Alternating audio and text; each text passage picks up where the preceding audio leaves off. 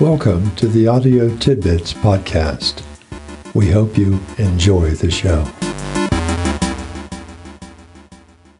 Hey, Tidbitters. Thanks for checking out today's tidbit. First the tidbit, then a comment, and then we're done. Here we go. Don't shirk or avoid responsibility. Do everything you have agreed to do to the best of your ability. The underlying principle here is this all of your internal systems and processes are on high alert and active. You are much sharper and better able to perceive and manage things when you are giving your best effort. This appears to be one of those no brainers we hear about. I think on careful examination, though, you'll see that what it means is not quite as obvious as it might seem. And there is a little hidden secret that might be easy to miss. What it doesn't say is important.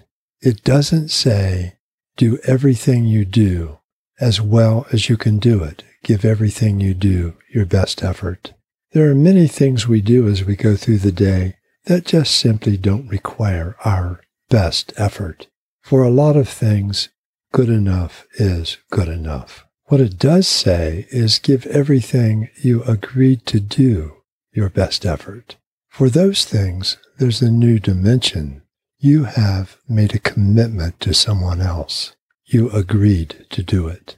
For those things, your best effort is simply assumed, unless, of course, you have explicitly said that you would do it, but you would only do it good enough. They should not expect your best effort.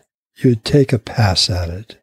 You would make some effort, but not your best effort. How often do we make that kind of a disclaimer when we commit to doing something? Not very often, I think. So, first, let's understand that the tidbit means when we agree to do something, we are implicitly agreeing to give it our best effort and will, in fact, do that. Okay, we get that. If we say we'll do it, that means we'll do it as best we can. But what's the secret? Where is this little hidden secret? It's simply this. Those of us who aspire to excellence do what we agree to do to the best of our ability. And here's the key. Every time, on time, no exceptions, no excuses. Even the few times it doesn't work out, we don't get quite the outcome we were expecting. We can, with confidence, know that we gave it our best effort and that our best effort was simply not sufficient. For those of us committed to excellence, though, our best effort gets the outcome expected, gets the outcome intended much more often than for those who are not committed to excellence.